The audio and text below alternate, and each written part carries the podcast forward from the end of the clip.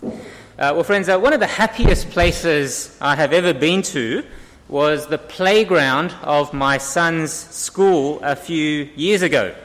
Uh, all the children had been uh, on a school excursion to the zoo. Uh, they were due to arrive back uh, at the school at 3 p.m., and so all the parents were congregated in the playground to pick up their children.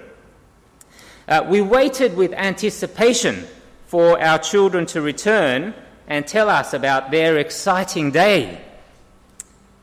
But the bus carrying the children did not arrive. Uh, at 10 past 3, you could see some of the parents getting uh, slightly worried. Uh, at 20 past 3, you could see real anxiety on some of the, uh, the parents' faces.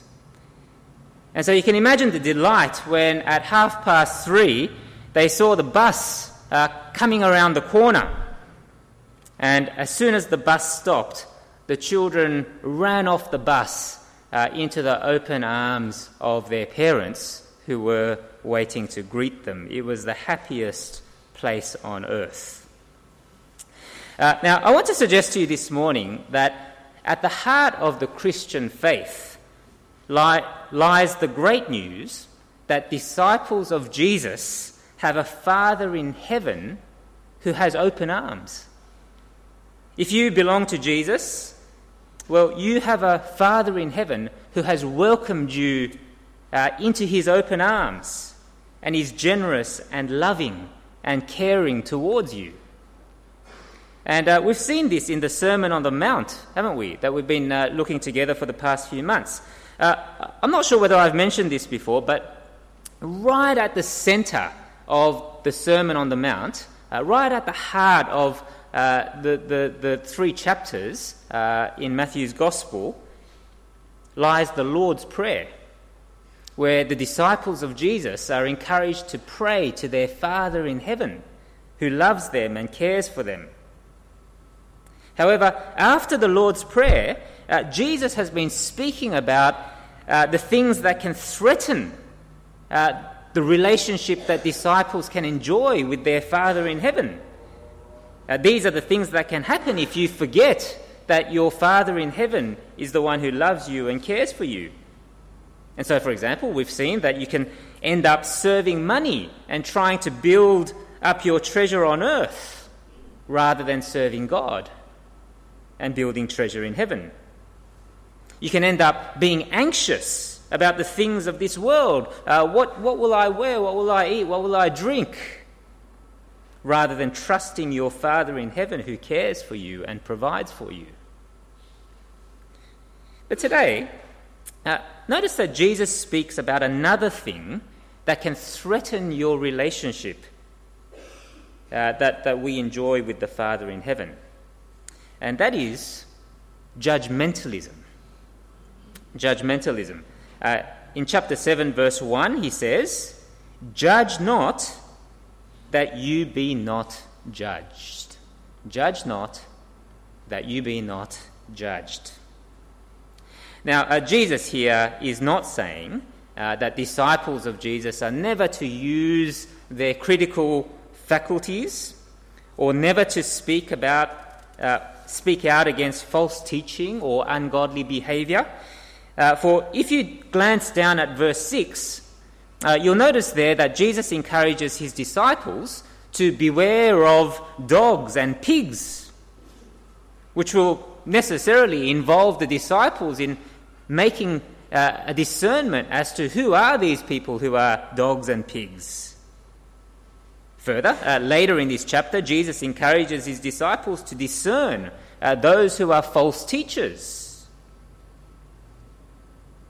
but what Jesus is speaking about here is he's speaking against a hypocritical, fault finding, condemning attitude that disciples can have towards other disciples. He's speaking against the hypocritical, fault finding, condemning attitude that disciples can have towards other disciples. Judgmentalism is a sure sign that there is something wrong with our hearts and our relationship with our Father in heaven, and that we need to go to the great physician, uh, the Lord Jesus Christ Himself, to find the cure. But what is the cure to judgmentalism? Uh, well, you can see there, friends, that uh, Jesus at this point pulls out two things from his medicine drawer. Uh, the first thing that Jesus says is that you and I need to be reminded of the judgment to come. You and I need to be reminded of the judgment to come. You can see it there in verse 1, can't you? Uh, have a look with me at verse 1. Judge not that you be not judged. For with the judgment you pronounce, you will be judged. And with the measure you use, it will be measured to you. Uh, now, Jesus uh, could be speaking here about uh, a horizontal uh, kind of judgment. You know, uh, if you become known as somebody who is hypercritical about everyone else, then don't be surprised if everyone else applies that same standard to you. Uh, and don't be surprised if you don't have any friends. Uh, we all know that person, don't we, who seems to be critical about everyone else uh, and everything else except for themselves. And they are just no fun to be with, frankly. It's actually emotionally draining spending time with people like this, isn't it? But I think uh, Jesus here is, is uh, more talking about the fact that one day you and I will end up before the judgment seat of God Himself. And if we have been judgmental and fault finding and condemning of others, what Jesus says is do not be surprised if God condemns you on that day. For the person who is continually judgmental is the one who does not know the Father in heaven who has been gracious and merciful, not just to you and me, but to all of his children. And so, how can we then stand over others as their judge when God Himself has been merciful to them? But the second thing that Jesus pulls out of his medicine drawer, uh, uh, like we saw in our kids' talk, is a mirror. Uh, he pulls out a mirror. And to the one who is judgmental, he says to take a good, hard look at yourself in the mirror. Uh, you can see it there in verse 3, can't you? Verse 3 uh, Why do you see the speck that is in your brother's eye, but do not notice the log that is in your own eye? Or how can you say to your brother, Let me take the speck out of your eye, when there is the log in your own eye? You hypocrite! First, take the log out of your own eye, and then you will see clearly to take the speck out of your brother's eye. Uh, the speck there is a little bit of dust that can get into your eye and cause irritation. The plank uh, is one of those uh, heavy beams that is used in construction work. Um, I, don't, I don't think we see a beam uh, up on the ceiling, but uh, actually we do. Uh, if you look up on the ceiling, it's one of those big beams that runs through the roof. It's a comical image. I mean, uh, imagine if you were an optometrist and uh, you have a patient in the waiting room uh, waiting to get their eyes checked because uh, she has something in her eye that is causing her irritation and blurry vision. imagine the horror when you walk into the room and uh, she notices that you have this huge plank coming out of your own eye. Uh, how can you possibly help somebody to see better when you have this huge plank coming out of your own eye, when your own vision is highly impaired? Uh, friends, uh, are you and I judgmental towards others? Well, if we are, Jesus says, You hypocrite you need to take a good, hard look at yourself in the mirror and see just how sinful and rebellious you are towards God and I am towards God. You see, it's not just the problem of others, it's actually a problem with you and, and with me. It's my problem It's like a log in the eye that needs to be taken out. It's like a huge debt that we cannot pay back. And Jesus in the Sermon on the Mount says that it is only those who realize how much of a problem they have, how spiritually bankrupt we really are before God, who will go to Jesus for the cure, who will go to Jesus and beg for forgiveness and mercy to have their debt cancelled. But those who have had such a large debt cancelled will not be the ones who are judgmental towards others, will they? Condemning others because of their debts. What are the things that we can be judgmental about? Uh, well, here are some common ones, I think, that often arise uh, in our conversations um, with others or perhaps even with our spouses on the way home from church in the car.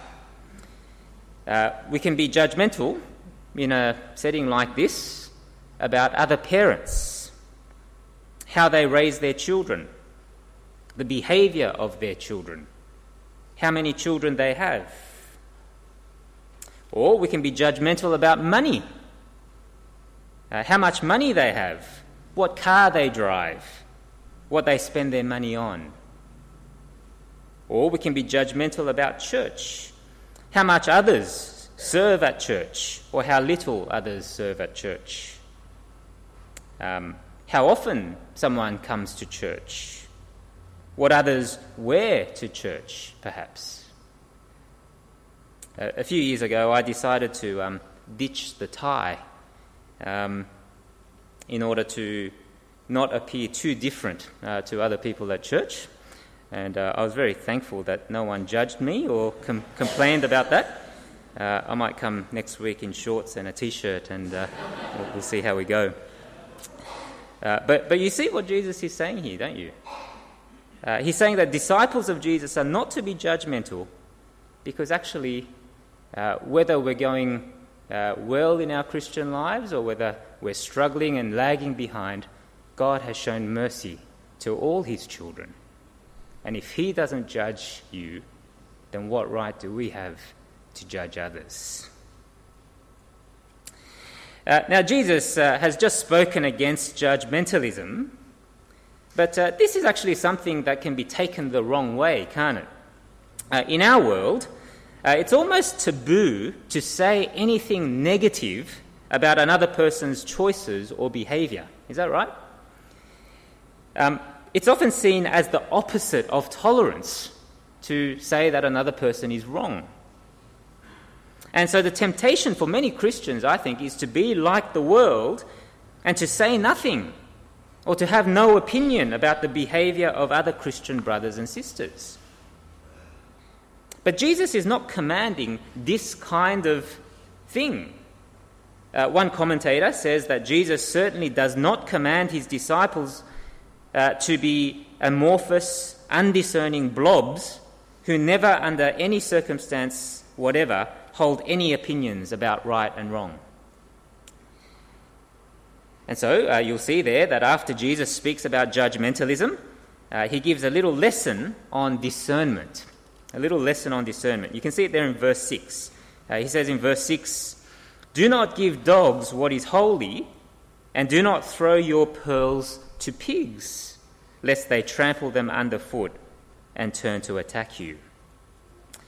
Uh, the holy things and the pearls, uh, I think, represent the good news of the kingdom of heaven. Uh, it's the precious gospel message that is more precious than any precious jewel. Uh, the dogs that you see there uh, are not the little Maltese terriers that snuggle up next to you and you know want their belly rubbed. No, um, they are the semi wild hounds that roamed uh, the, the, the streets of the ancient cities with their vicious teeth salivating after blood. Uh, the pigs there that you see uh, are not the little cuddly creatures like Piglet in Winnie the Pooh. Uh, no, they are the wild pigs of Jesus' day that were considered unclean by the Jews. Uh, now, who are these dogs and pigs? Well, in Jesus' time, they were the unbelieving Gentiles or non Jews. Uh, in fact, later in Matthew's Gospel, we see Jesus referring um, to a Gentile woman as a dog. uh, he wasn't very politically correct, was Jesus. However, uh, it's not as though Jesus is telling his disciples never to tell Gentiles or unbelievers the gospel. For if you remember, at the, at the end of, this, uh, of Matthew's gospel, uh, Jesus actually gives the Great Commission, doesn't he? He tells his disciples to actually go to the Gentiles, go to the nations, and make disciples uh, of all nations, baptizing them in the name of the Father and of the Son and of the Holy Spirit. But, friends, if somebody refuses the gospel again and again and again, then perhaps there comes a time when disciples of Jesus need to wipe their feet clean and move on. If someone keeps on trampling on the precious pearl of the gospel, then perhaps there comes a time when we need to cease to speak the gospel to them. Uh, I'm told that in some forests in America, uh, and we have some uh, friends from America here this morning, so they might be able to tell me whether this is true or not. Uh, in some forests of America, there are signs that say, Don't feed the bears. Is that right? Good. Um, apparently, uh, what happens is that if you give these bears food and uh, they don't actually like the food that you give them, uh, they can then turn around and rip you to pieces. Uh, you don't want to be confronted with an angry bear. Uh, I know a person who is kind of like this with gospel. Uh, I've tried numerous times to share uh, the gospel with, uh, uh, with this friend, but every time I mention the gospel, well, he treats what I say with hostility and contempt and viciousness. He, he kind of almost bristles at the neck every time I m- mention the word Jesus. And so perhaps Jesus would say, that there comes a time to stop holding out the gospel to these people if all they are going to do is keep on trampling on the precious pearl. Now, I just want to be uh, really clear about this. Uh, I don't think Jesus is saying that we stop telling the gospel to all people who reject it. Uh, we will find that people reject the gospel all the time. But I think he is talking about people who are particularly hostile and treat the gospel with great contempt and hostility. But even then, and I have a concern for him. But I think, but I think I'll, I'll think why I hold out the precious pearl of the gospel to him again. Uh, William Taylor, who is a well known English minister, makes uh, a wise observation from uh, this passage. Uh, he says that Perhaps an implication of what Jesus says here is that Christians need to learn how not to suck up to the world. Uh, so often Christians have cheapened the gospel in order to be more accepted by the world because we have felt insecure. But what Jesus is saying is that your Father in heaven has actually given you the most precious thing in the world the thing that gives you great security. He has given you the pearl of the gospel itself. And so you and I do not need to ingratiate ourselves to the world if the world will treat this pearl with contempt. Well, friends, uh, we've been thinking of the things that can threaten the relationship uh, that disciples have with their Father in heaven. Uh, we've seen the danger of judgmentalism We've seen the danger of a lack of discernment, but in the next few verses, uh, Jesus speaks about the danger of a lack of persistence in trusting God. The danger of a lack of persistence in trusting God. Uh, often you see people for whom being a Christian is just a fad. Uh, you know, they get excited about being a person and uh, they might even to grow rapidly at first. but then they fizzle out and they beca- become like plants that shoot up quickly but then withers when it gets hot because they do not have much uh, depth um, and, and roots. And so uh, notice that Jesus tells his disciples to be persistent, and in particular to be persistent in prayer. Uh, you can see it there in verse 7. Verse 7 Ask and it will be given to you, seek and you will find, knock and it will be open to you. For everyone who asks receives, and the one who seeks finds, and to the one who knocks it will be opened. Or which one of you, if his son asks for bread, will give him a stone? Or if he asks for a fish, will give him a serpent? If you then, who are evil, know how to give good gifts to your children, how much more will your Father who is in heaven give good gifts to those who ask him? Uh, notice what is being promised here to disciples of Jesus. Uh, firstly, Jesus says that God will always be there for you. Uh, secondly, he promises that the door will always be opened to you. And thirdly, he promises that you will always receive an answer in prayer. Uh, I was speaking to a father uh, in this congregation a while back, and uh, I remember him saying that every time he goes to Kmart, um, he can't help but walk out with um, a present for his daughter. Uh, it's almost a reflex action for him. Um, he, he, he, walks out, and uh, even without his knowledge, he seems to be walking out with a soft, cuddly toy or, um, uh, or, a, or a doll or something that he has brought for his daughter. Now, uh, imagine if this same father bought back things that are harmful for his daughter.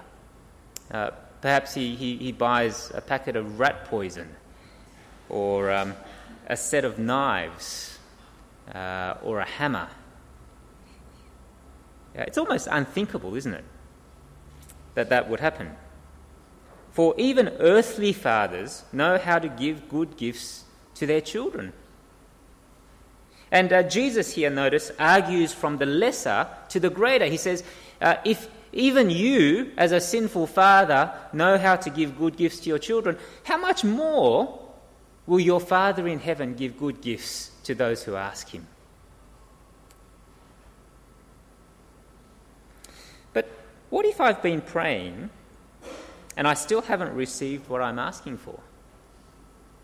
Uh, I've been persisting in prayer, but uh, God doesn't seem to be giving me the things that I ask for. I've been asking and I've been seeking and I've been knocking, but I just haven't received the things that are on my heart. Uh, when I was a little boy, I remember asking my dad if I could drive the car. Uh, he said no. uh, the year after, I asked again. He said no again. Uh, in fact, I think I asked him every year until I was 16. And then he finally let me drive the car with my mother. Um, I don't think he wanted to get in the same car with me. But, but you see, uh, that, my dad said no year after year after year after year because he loved me.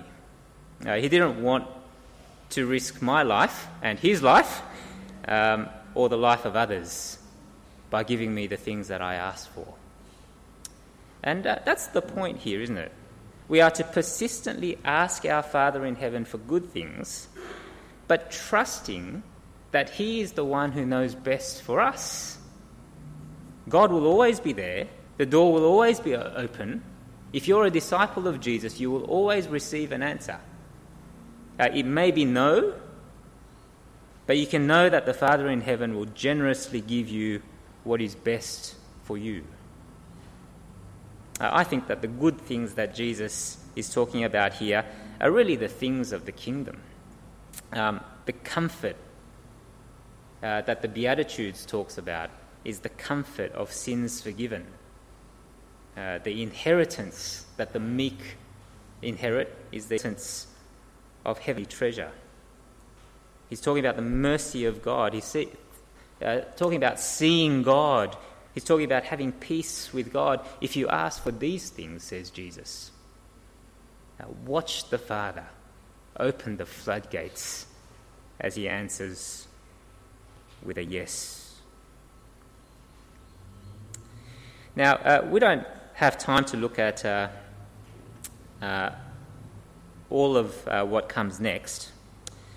But notice that uh, those who are the recipients of God's generosity in the good gifts that He gives to us will also be the ones who are generous towards others. And so Jesus says in uh, verse 12, if you have a look at verse 12, He says, So whatever you wish that others would do to you, do also to them, for this is the law and the prophets. Uh, it's a tragedy that many people remember these words of Jesus in the negative. Uh, some people think that Jesus taught that you shouldn't do to others what you don't want done to yourself. Is that right? Uh, lots of people uh, put it in those, in, in those words. And so, uh, if you don't want anyone to murder you, make sure you don't murder others. If you don't want others to steal from you, then don't steal from others. If you don't want others to say nasty things about you, then make sure you don't say nasty things to others.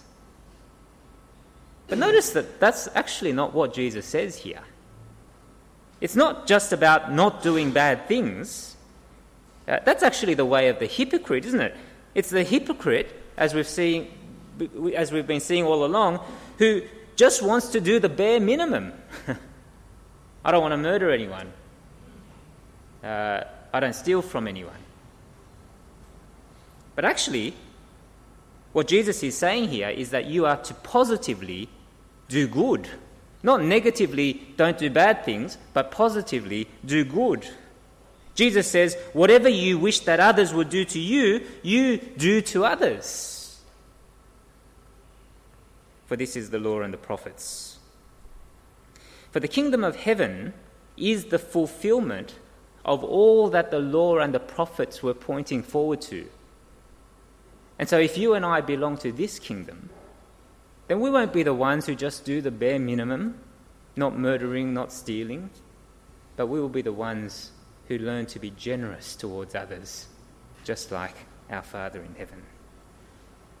And so, friends, how do you want to be treated?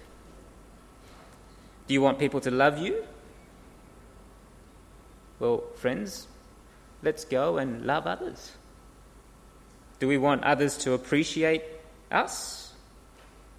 Then perhaps we ought to go out and appreciate and notice others.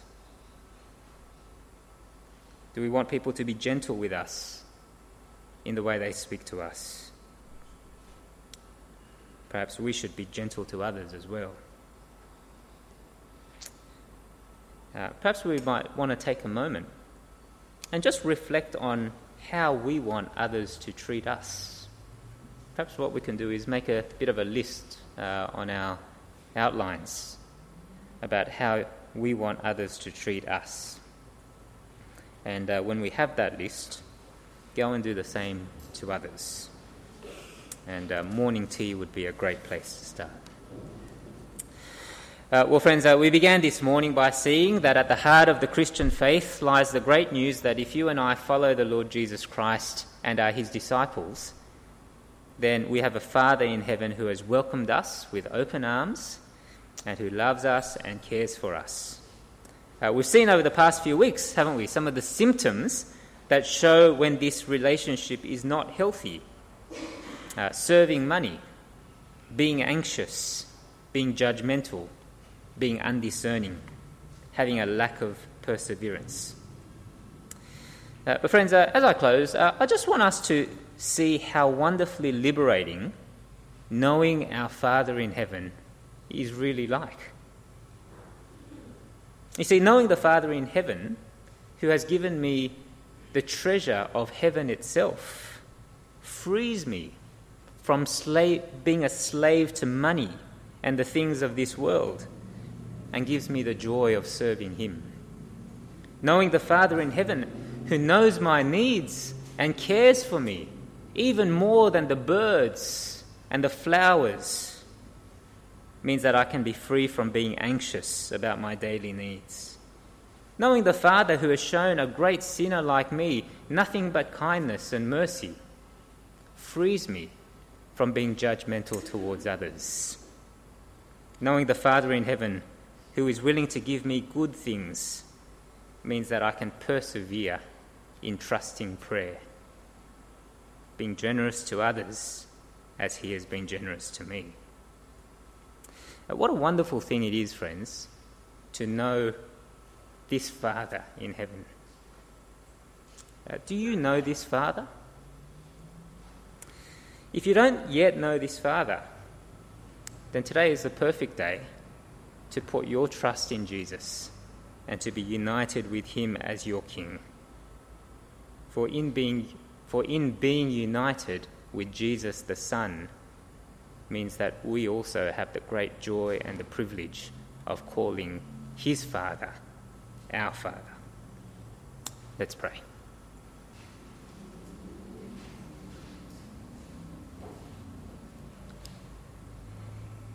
Uh, Heavenly Father, we thank you so much uh, for uh, giving us your Spirit, who enables us to call you Abba, Father.